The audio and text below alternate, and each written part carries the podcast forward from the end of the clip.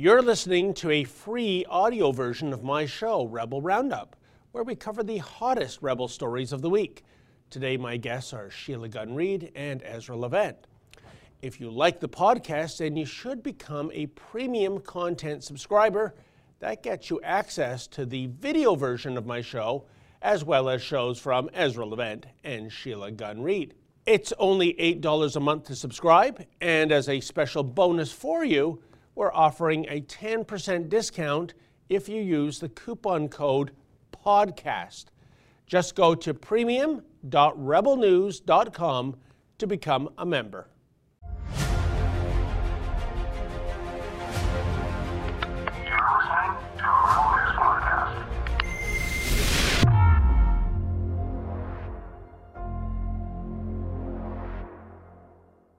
Welcome to Rebel Roundup, ladies and gentlemen, and the rest of you, in which we look back at some of the very best commentaries of the week by your favorite rebels.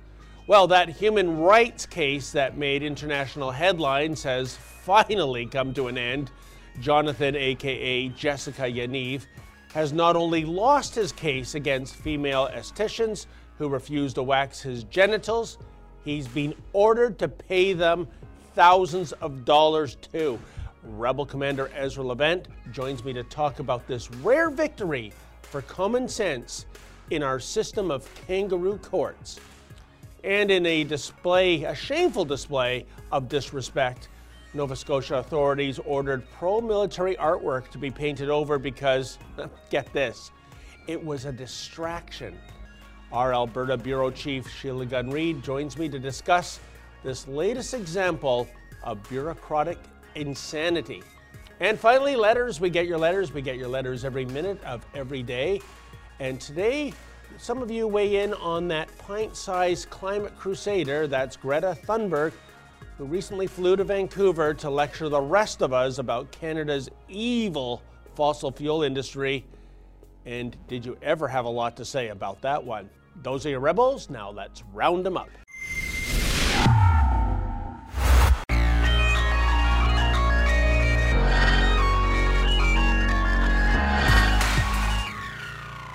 But even those morons, even those kangaroo courts, even those jokes, those unjust clowns, even they have their limits. And their limit was reached by Jonathan Yaniv, a man who now calls himself Jessica Yaniv, who tweets about having his period, his menstrual cycle, and things like that. I don't think he's crazy. I think it's an act a pervy act to access women's change rooms where he takes photos, a pervy act to get access to naked teenagers who he invites to swimming pool parties, and most grossly, where he books appointments with estheticians who are used to giving women bikini waxes, and he books those appointments as a woman, pretending to be a woman, claiming to be a woman. Then he shows up as a man and insists that they wax them and that they touch him and do to him what he wants. And often, by the way, those estheticians happen to be immigrant women working from home. He literally comes to their house and he does this again and again and again and again and again and again and again and again and again. And when they say no, he demands money from them. He sues them at, you guessed it, the BC Human Rights Tribunal. I mean, if you get 50 grand for not wanting to wash your hands as a McDonald's employee, for the human right not to have to wash your hand before touching a hamburger, why not? I mean, it's not like he has to pay for anything. It's all governed, all covered by the government. And they do say he has a right because they're discriminating against him on the basis of gender identity. He says he's not a woman. He said he's a woman, excuse me. he's not. But he says he is. He says he's a trans woman. And he says that's the law now. So he took all these women to the BC Human Rights Tribunal, and he managed to get them prosecuted, to let him prosecute them in, in secret, as in he got to hide his name. He actually played the victim. He claimed he was in danger. So he managed to get a publication ban on his own lawsuits. So he could, could continue to go out there and harass and entrap other women. This happened Well, it also happened that he finally got the ruling from the BC Human Rights Tribunal and he lost, and it is glorious.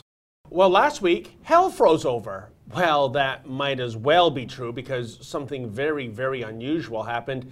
The British Columbia Human Rights Tribunal ruled against a serial complainant who was abusing the system. That person was Jonathan, aka Jessica Yaniv, whose campaign to force female estheticians to wax his genitalia has failed spectacularly. And joining me to talk about this is our very own Rebel Commander Ezra Levant. Now, Ezra, you of course have had plenty of experience with these human rights tribunals, aka kangaroo courts. What do you make of this somewhat stunning decision? Because not only did Yaniv lose, but he's on the hook for something like $6,000 in damages. Yeah. First of all, it's extremely rare that a human rights complainant has to pay costs to his victims. Yeah. That's standard fare in a civil court. If you sue someone in contract law and any, any other normal dispute, you'd better win or be prepared to pay not only your lawyers, but your opponent's lawyers if it was a spurious case. That's extremely rare in human rights tribunals, which tells you how egregious his conduct was. Um, I read the 60 page ruling in the case of Yaniv versus more than a dozen of these estheticians, almost all of whom were foreign born, like immigrant women, yes. most of whom were working out of their house. Their kids were at home. It was just a way to make a few extra bucks. And Yaniv would target these women, go to their homes. He would often trick them by sending them a picture of a real woman, claiming that was him.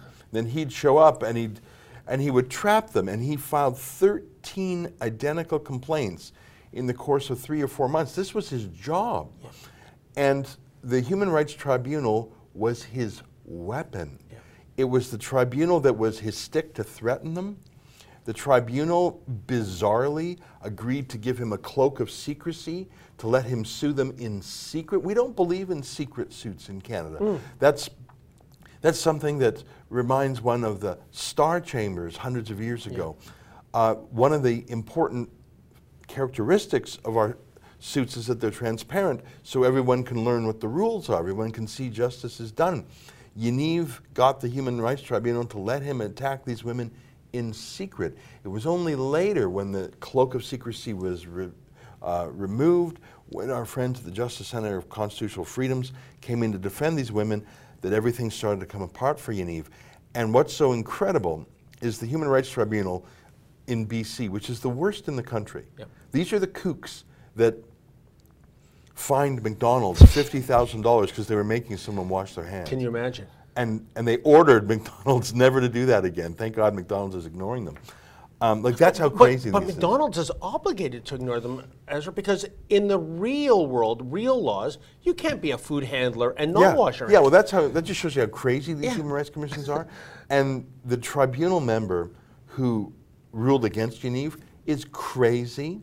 She's so far out there, I'm embarrassed by her. But even she could see that Yaniv was, in her words, an extortionist. Yeah. To call someone an extortionist, extortion is a crime. Yeah. To, to say that Yaniv targeted these women for a financial shakedown, that he lied, that it was extortion, that it was about financial gain, that he had a racist undertone. That is the most, it really is the most stunning rebuke I think I can remember. I'm trying to remember a, a legal judgment that is so absolutely sledgehammers the plaintiff like this. I can't think of one off the top of my head. Um, and the fact that the Human Rights Tribunal itself said this says two things. Yaniv was so far out there. Yeah. But also the Human Rights Tribunal realized that they, because they were the weapon here, they, in a way, were on trial too. And once their publication ban was lifted and the whole world, and the whole world is watching the craziness here. The Yaniv story is a global story. Yes. In America, in the UK, people in Australia, people yep. follow it. And they were all laughing at the Human Rights Tribunal. And it reminds me of when the Human Rights Tribunals went after me, when they went after Mark Steyn. I'm talking around 10 years ago now. Yep. Uh, I remember the front page story in the Vancouver Sun. the BC Human Rights Tribunal murdered its own reputation. That's what it said about Mark Steyn's case. So uh, the BC Human Rights Tribunal gave belated and limited justice to these estheticians, but what it was really doing was saving its own reputation because had they done anything else, the political will to shut down these kangaroo courts once and for all would have been a tidal wave reminiscent of the anti-human rights commission mood a decade ago when they went after Steyn and me and others like that. And, and it's so well chronicled in your book Shakedown, of course, but uh, you know, Ezra, it's a bittersweet victory for these estheticians, isn't it? I mean, um, yes, they prevailed, but where I'm coming from is that this these cases should never have been heard. I mean, yes, the tribunal, uh, thankfully for a change, ruled correctly, but why didn't they look at this complaint? Crunch it up and throw it into the round file right. in, in, the first place? Well, the obvious answer is that in the game of politically correct poker, you're a middle-aged white man, so it's like you've got a high card of an eight. it's about the worst imaginable card. I'm Jewish, so it's like I got a pair of twos. You know, if you're a woman, maybe you're three of the kind. If you're gay, if you're black, whatever. The highest, like the royal flush, is trans. Yeah.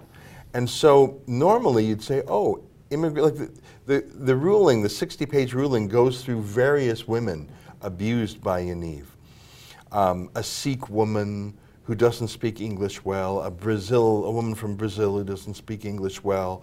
Normally these people would be like four of a kind yeah. in politically correct poker. poker. Women of color, immigrants, poor, at home with the kids, working moms. Like normally that would be an extremely high poker hand, but Yaniv comes in and the whole world is crazy. I mean, listen, we're watching in real time as the idea of women's sport is being utterly annihilated Correct. by these loser guys yeah. who can't win a contest as a guy. Yeah. So they just say, "I'm a, I'm a girl now," and then they just smash the girls, and they say, "I'm the best woman," and the whole world says, "You're nuts." Yeah. Well, that has infected the law, and the very first paragraph in this ruling, and I read it in my video, the BC Human Rights Act does say that not only is sex a protected characteristic against which you can't discriminate, but gender identity and gender expression are too. Well, what do those made up words say? Those are words that 10 years ago not a single human being would say. So what? Gender expression? Gender identity? What do you, no one, in fact, to this day, I'd say 90% of real people don't even know what those words mean. Mm. But it's the law. And it is, what that means is, you can't make any decisions about someone if they say they're a woman or say they're a man, or pretend to be a woman or pretend to be a man. You can't discriminate, choose, decide based on that. So, in that way, yep. Yaniv had a case. Incredible. Because, and you. I hate to give that monster, that predator, that extortionist, that shakedown artist, that bully, that racist, that madman, that criminal, I'll call him a criminal. I saw how he hit you with a cane. Yep. I hate to give that criminal madman and his deranged mother any credit at all. But the law does say in black and white that you can't discriminate against someone in BC based on their gender identity or gender expression. So some six foot six linebacker walks in and says, I'm a girl. well, that's called gender identity because he hmm. said he's a girl. Or if he puts on a wig, I'm a girl. Well, that's gender expression. So you've got to let him in the girls' change room. And if you don't, the plain reading of the law, so I, I, I don't, I hate to give any credit whatsoever to that monster, Jonathan Yaniv, that serial predator, but the law enabled what he did. But you, you know, Ezra, how perverse is this? I mean, some people might be saying, oh, yeah, a couple of white straight guys weighing in on someone in the trans community.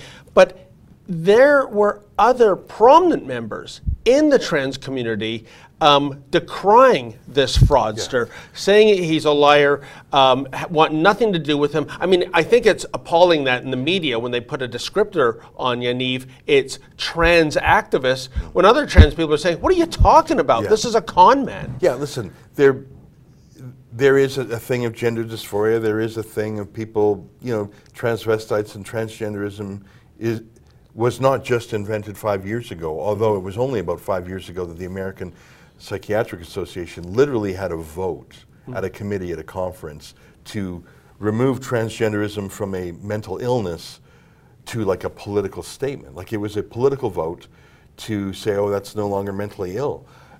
I think that a guy who wants to dress up as a girl or a girl who wants to dress up as a guy has some issues.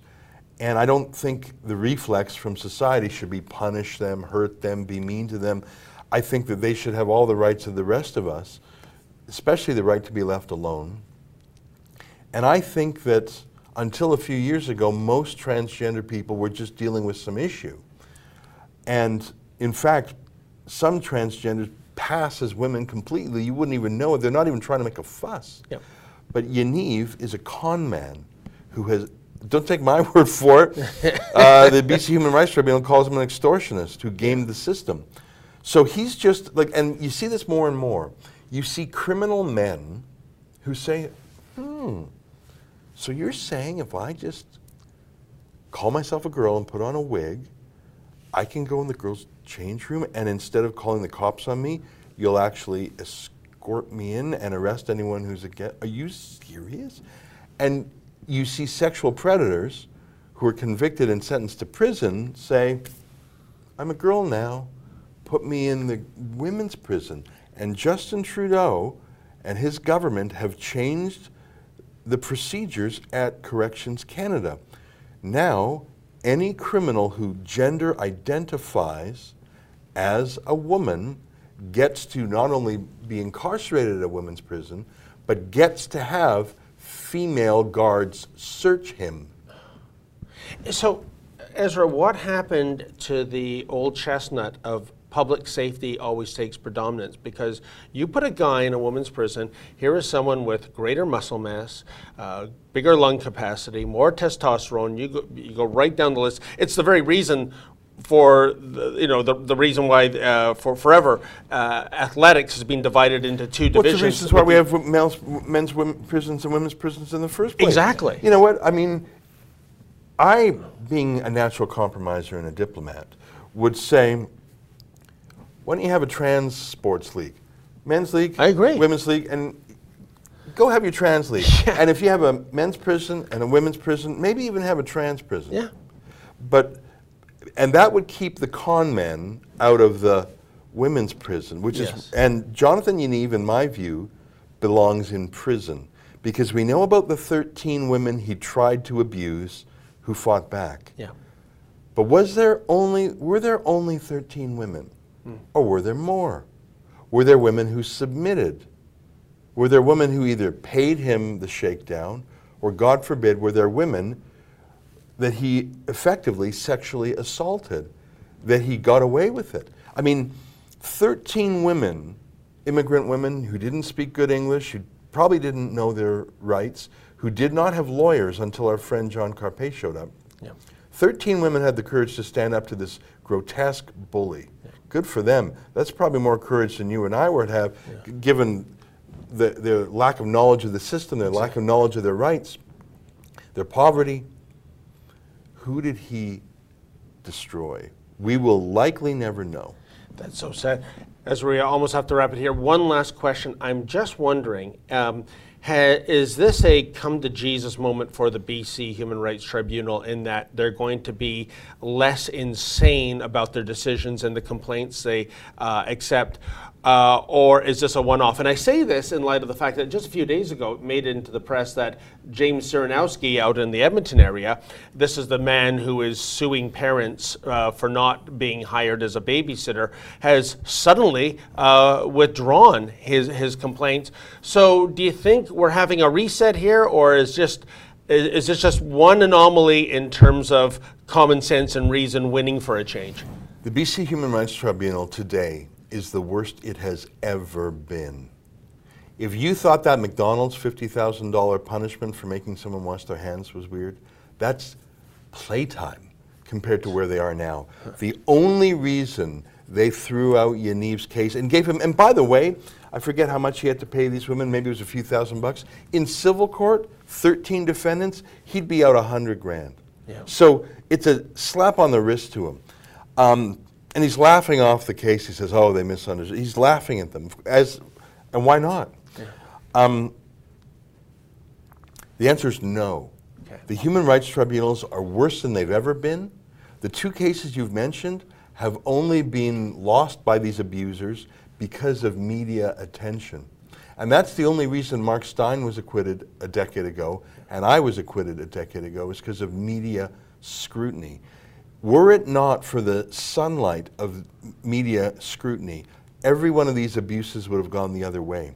And the BC Human Rights Tribunal was a party to the persecution here, and it was only when the publication ban was lifted and the Justice Center got involved, they are worse than ever. And as far as we know, there are other trans activists doing the same thing, but they've evaded media scrutiny, so it's like a secret deal, an inside job they have with these tribunals.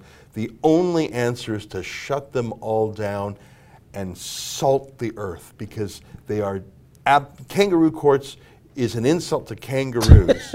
kangaroos didn't do anything wrong. Kangaroos don't destroy the rule of law, but these un-Canadian uh, tribunals do.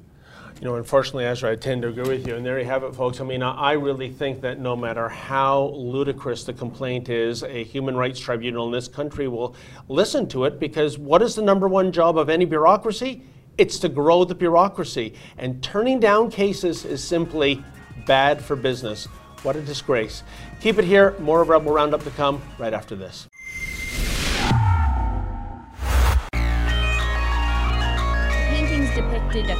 Flag, the Red Cross, as well as the branches of our military, the Navy, the Air Force, and the Army, painted within a maple leaf.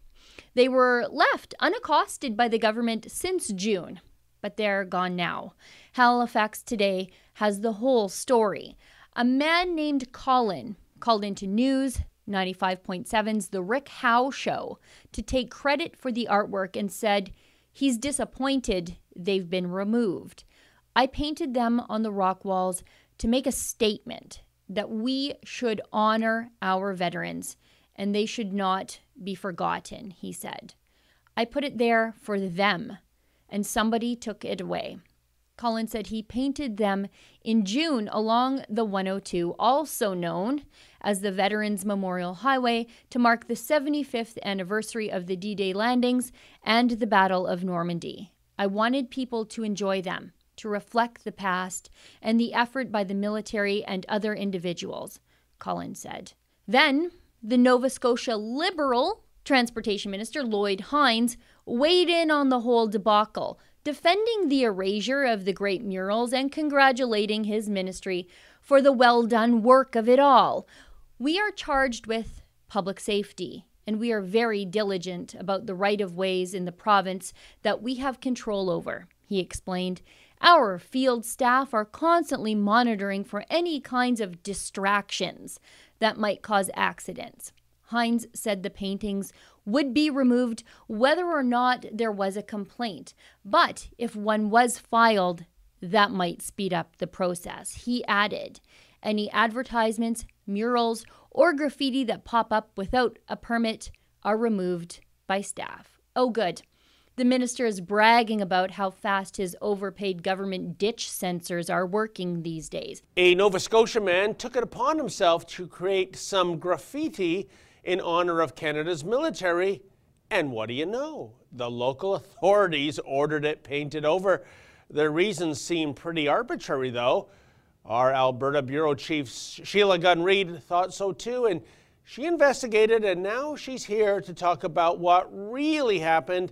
So, Sheila, do you buy into this business about the bureaucrats saying that this pro military artwork was a distraction? you know, there's a lot of things that go on uh, you know, on the side of the road that the government doesn't find distracting. For example, big billboards and I, I like billboards we get we get our own we put them up along the side of the highway but if the government isn't finding those distracting then how can they find these um, really they're smaller murals they're they're not even as big as a person you know they're you know a couple feet across a couple feet high um, painted on rocks um, i don't know how the government finds these so distracting that they might cause a car accident. Especially in particular, one of the murals was actually painted over previous graffiti that the government never got around to dealing with because apparently that graffiti wasn't um, distracting. But now these new murals that are dedicated to our military on D Day on a highway that's the Veterans Memorial Highway um, it, it's just crazy and it didn't make any sense to me at all. And, and, and Sheila, I, I, think that's a very important point about the distraction element. For example, I, I frequently use Toronto's Gardiner Expressway, and anyone that's familiar with that expressway in downtown Toronto, you are surrounded by three, four, five story high billboards in HD that uh, you know are, are portraying everything from the latest horror movie trailer to um, Victoria's Secret lingerie ads, you couldn't possibly get more distracting. And this is all approved by government and, of course, taxed by government. Uh, so the idea that these giant HD video screens right in front of an expressway is okay, but some little hand painted rock is going to cause cars to careen off the highway. I'm sorry, Sheila, I, that doesn't compute for me. No, and, and the transportation minister uh, in Nova Scotia was sort of patting himself on the back for the good work of it all. They were he was sort of bragging about how efficient these government workers are that they went out and and painted away these murals. Um, I think what people don't realize is that highway is where the fallen soldiers for the region, that's where their bodies are repatriated mm. on that road. And so, um, you know, for those murals to be painted over as distracting, um, you know, it was never distracting when the residents of the region stood along that highway and stood on the overpasses to show the respects for the repatriated fallen. But now um, these, you know, really small, incidental, they're not even all that colorful murals on the this rock face. Um, those are distracting. It it just doesn't make any sense. And, and, you know, Sheila, uh, what I'm worried about is what maybe the unspoken strategy is here. If there's somebody in the transportation ministry who is simply anti military, I say that because let's say this mural was something like, I don't know, the LGBT rainbow flag. Do you think there would have been this same uh, fervor to get it all painted over and, and, and out of sight? Or do you think maybe uh, you know, the authorities would turn a blind eye to that? Oh, they probably would have turned a blind eye. And if somebody had taken it upon themselves to spray paint over it using distraction as an excuse, we'd be seeing a hate crimes investigation. um, but you know, I do have a, a very uh, heartwarming, I guess, update to this story. Oh. Um, after our story came out and sort of shone a national spotlight on this you know, quite frankly, I'll agree with you. It's sort of an anti-military sentiment that permeates um, much of uh, left-wing politics, and municipal politics are often as left-wing as they can get. Um, a couple of veterans went out there and repainted them. Oh. Now they're not exactly the same. They're a little bit different. Um, the mysterious Colin was the gentleman who painted them the first time. He didn't do it this time. A couple of veterans went out there and they said this will not stand we're going to repaint them and hopefully the government will leave these murals unmolested until at least remembrance day so um, good for these guys you know uh, good for um, them taking matters into their own hands and sort of pushing back against government. it seems as though the stand for freedom is taking place on a rock face somewhere outside of Halifax. You know, that's very interesting. And, you know, and, and, Sheila, just to go back to the very genesis of this, was was this government workers or the, the, the transportation ministry acting on its own accord, or did they get some complaints or just one complaint? Because, you know, as we've seen in other stories, it's, it's, it's another facet of motoring, I guess. Um, all it takes, it seems, in Canada for uh, you know somebody to have their vanity personalized license plate removed is to get one single complaint, even though the plate has nothing to do with what the complainant thinks it's all about. I talk about, if you look at that um, fellow in uh, Manitoba, I believe, with Assimilate, he's a Star mm-hmm. Trek fan. This is a, a Borg reference. And somebody in Ontario that saw the plate online thought this was about assimilating natives, and his plate is gone. So I'm just wondering did we ever get any clarity if this was one particular uh, person with a grudge against the Canadian military that got this ball in play in the first part place? The the transportation minister wouldn't say, but what he did say was, um, you know, the, the highway workers are out there patrolling all the time for graffiti. Give me a break. and, and and if there were complaints received, it would expedite the process of painting over this stuff. Pretty convenient that all of a sudden, just before Remembrance Day, these paintings are painted over.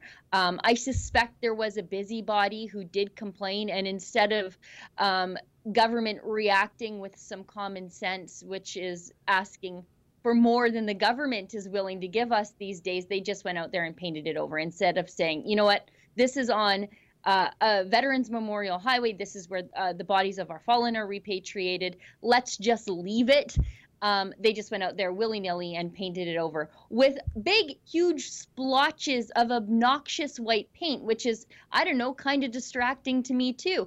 I would be more focused on what exactly I thought they painted over than the paintings themselves.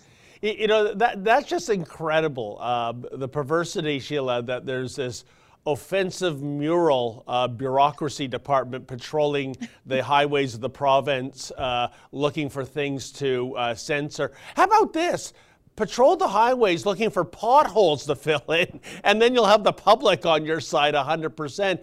Um, I, I, guess the only other question, Sheila, if, if I'm to you know play devil's advocate here, to be a contrarian, what would you say to those that say, well, you know, I'm all about free speech and freedom of expression, and all that. But you know, we can't have a, uh, a society where people en masse go onto the highway and start painting rocks with every possible message there is. And you know, at one point it, it, it does turn into uh, you know an eyesore. Um, what would you respond to those people who say that you know I can understand what the government did in this case as it wasn't approved?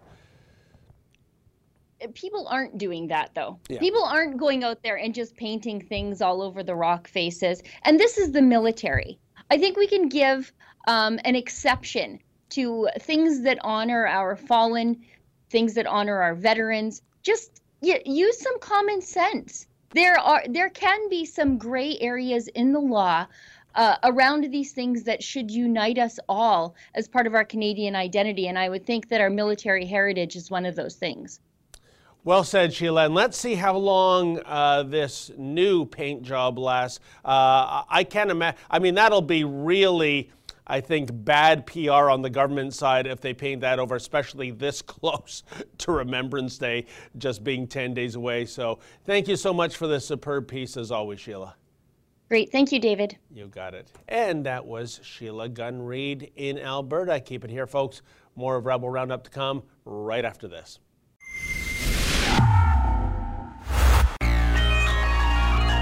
Do you find it a little perversely ironic that there's a, um, a climate change rally where the focus is on pipelines and the oil sands and carbon emissions when here in BC, unfortunately, uh, this province leads all others in terms of raw sewage going into the ocean? Uh, most definitely. We need people like uh, Justin Trudeau down here to um, come and see what's going on. And considering that the strike today is being led by Greta Thunberg of Sweden, who is one of the biggest um, teenage uh, climate activists. So, just wondering where Justin Trudeau would be at, and maybe we can uh, come to some kind of um, compromise or make some policies and change in the world. That's interesting. I didn't know that. Um, so I, I, don't have much of an opinion. But uh, so there's many, many things that could be cleaned up, but I think the most pressing one right now, and the one that's in the news, is the pipeline, and which involves tankers, and so that's what we're concentrating on right now. Do you think that should be uh, a number one priority for both us and the fish? No, not number one. No. No. Shouldn't that be the number one priority from environmental? No, that's not the worst thing. It's bad. It's bad. Well, what brings you here, man, today? my uh, sort of sense of social justice and hatred for people who don't understand simple things like how to get along with each other and share the wealth. Well, the St. Greta Thunberg World Tour continues. Well, that tour doesn't actually venture into those truly despotic parts of the world that truly need a lecture on environmentalism, mind you. But when the great Greta dropped by Vancouver last Friday for the latest so called climate strike, there was plenty of love in the air for Sweden's pint sized climate Cassandra. Uh, there was also plenty of wacky tobacco fumes in the air, and in truth, tons of illogical thinking.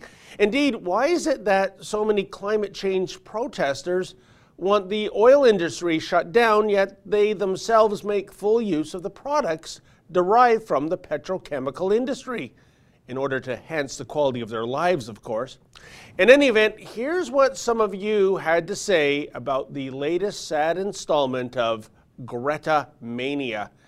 Teacher Teacher writes, just a bunch of Marxists that want the government to run our lives. You know, there is a lot of truth to that, folks. There were numerous far left cranks at this rally distributing socialist literature and demanding that the wealth be shared makes you wonder if this new whiz bang green movement is in reality just the ghastly old fashioned red movement reimagined with a fresh coat of paint.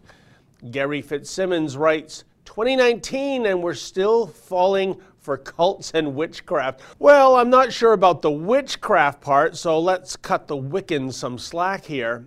But for sure, there is a cultish vibe in the air when you go to these climate protests. And I don't know about you folks, but personally speaking, I'm not someone who's going to take his life lessons by following a cult led by a 16 year old high school dropout. And Brian Sullivan writes turn off their gas and electricity for a week and see how they feel about oil use. Turn it off for a week, my friend. They'd be screaming after being deprived for a few hours. Look, even assuming one were to buy into the idea that we are living in a so called climate crisis right now. The problem with these rallies is the incessant preaching about doom and gloom and the end of the world being imminent. But where are the solutions when it comes to weaning us off fossil fuels? They do not exist, at least not yet. And hey, kids, how about this concept? Instead of playing hooky every odd Friday for the sake of creating climate change awareness, how about going to school, actually hitting the books, and coming up with tangible solutions to address climate change? Or is that simply too much heavy lifting? Well, that wraps up another edition of Rebel Roundup. Thanks so much for tuning in. And remember, folks, without risk, there can be no glory. Good night.